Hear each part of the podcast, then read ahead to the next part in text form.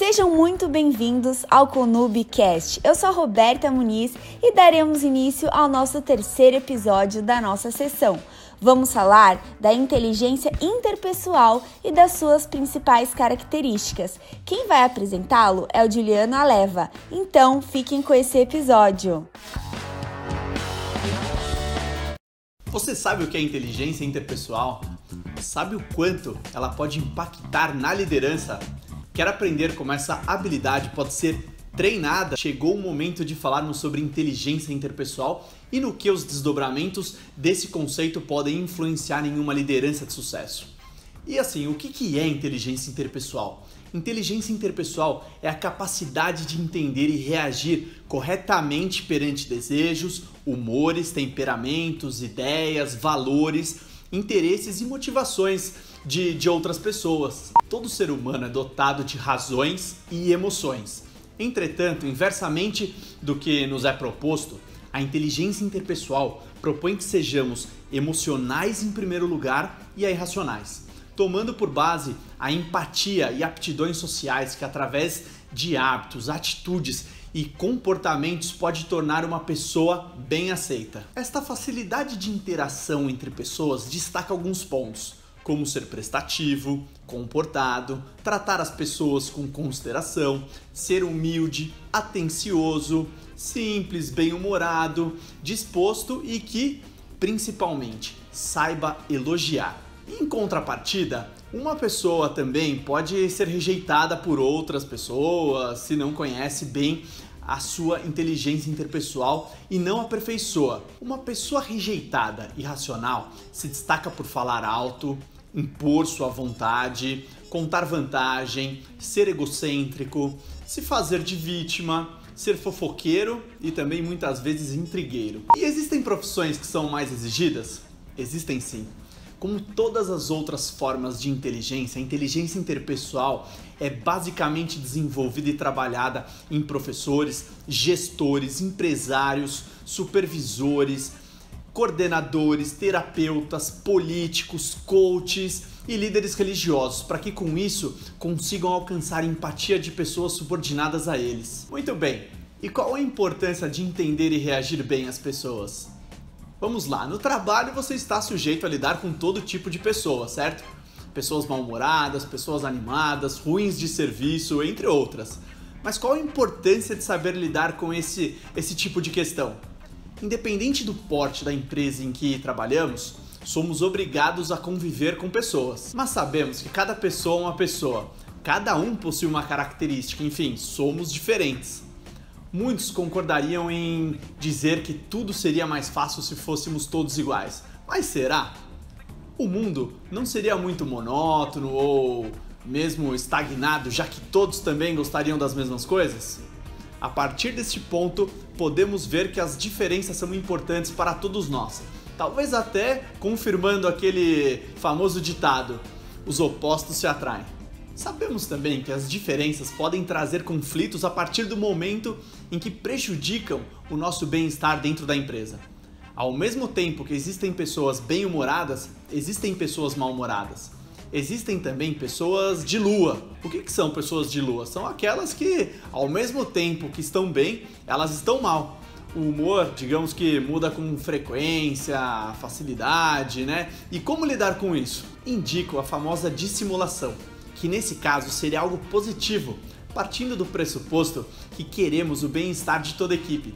E se mudarmos o nosso humor por conta dessa pessoa, estaríamos ficando igual a ela, não acha? Então, conversar também é um bom começo talvez a pessoa não tenha noção de que ela esteja, do que esteja acontecendo. Saber conviver com todas as diferenças se torna tão importante para a nossa vida, né, que com isso adquirimos mais amigos, novas ideias e o mais importante, a comunicação fica mais acessível e se torna mais solidária. Legal até aqui? Agora eu quero tocar num ponto importante, que é como a inteligência interpessoal pode ser treinada. Então, o primeiro ponto é o que? É sentir empatia, ou seja, sentir-se como o outro. É diferente de ser solidário. Embora o solidário é, ouça atentamente, com o desejo de cooperar, ele não consegue envolver-se no problema a ponto de senti-lo como seu.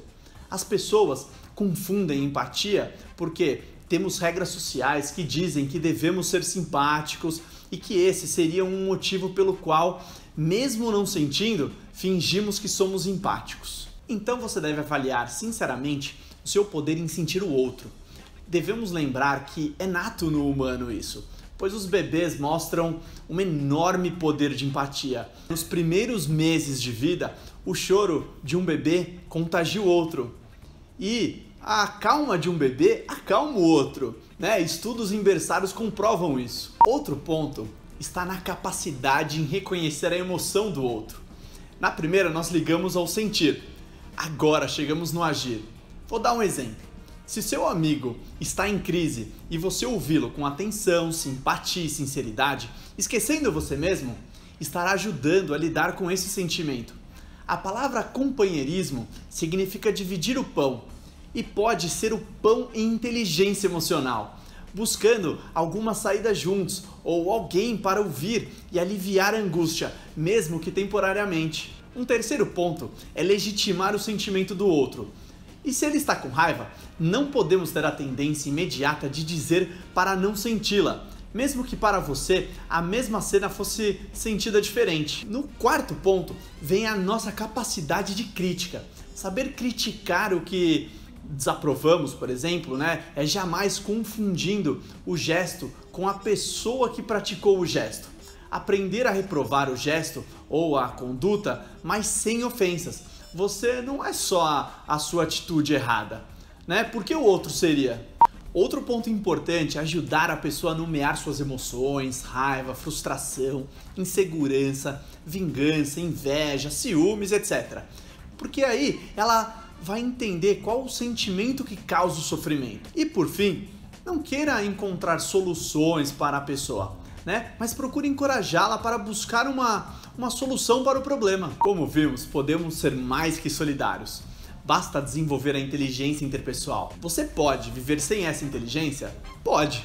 Mas saiba que pesquisas no, na psicologia do trabalho mostram que um indivíduo com menos inteligência interpessoal demora em média 5 anos a mais para alcançar promoções no trabalho. Né? Porque as pessoas não o percebem, né? Mas quando for promovido, ah, pode ter certeza, vai necessitar dela, se não, fora. E como uma inteligência interpessoal pode impactar na liderança? Uma das maneiras de compreender a importância da inteligência interpessoal na liderança é analisando as competências emocionais e sociais básicas. São sete competências emocionais principais. Vamos lá. A primeira, autoconsciência emocional. Líderes emocionalmente autoconscientes podem ser francos e autênticos, né, capazes de falar abertamente suas, sobre suas emoções ou com convicção das metas a que visam. A segunda, autocontrole. Os líderes dotados de autocontrole permanecem calmos e continuam com a cabeça no lugar, mesmo sob grande pressão ou durante uma crise, por exemplo. Ok? A terceira é a adaptabilidade. Né? Ser flexíveis na adaptação aos novos desafios, ágeis na adequação, à mudança contínua e também maleáveis em suas ideias de novas informações ou realidades. A quarta é o otimismo. Né? Ver os demais sobre um prisma positivo sempre, esperando deles o melhor. A quinta é a empatia. Líderes escutam com atenção e são capazes de colocar-se no lugar do outro. A sexta é o gerenciamento de conflitos. Os líderes que melhor gerenciam conflitos são os que sabem fazer com que todas as partes se manifestem e compreendem as diferentes perspectivas, né? Para então encontrar um ideal comum que conte com um endosso geral. E a sétima, trabalho em equipe e colaboração.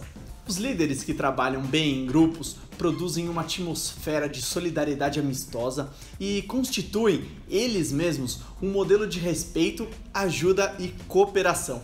E para concluir, o líder possui o poder máximo de controlar as emoções de todos.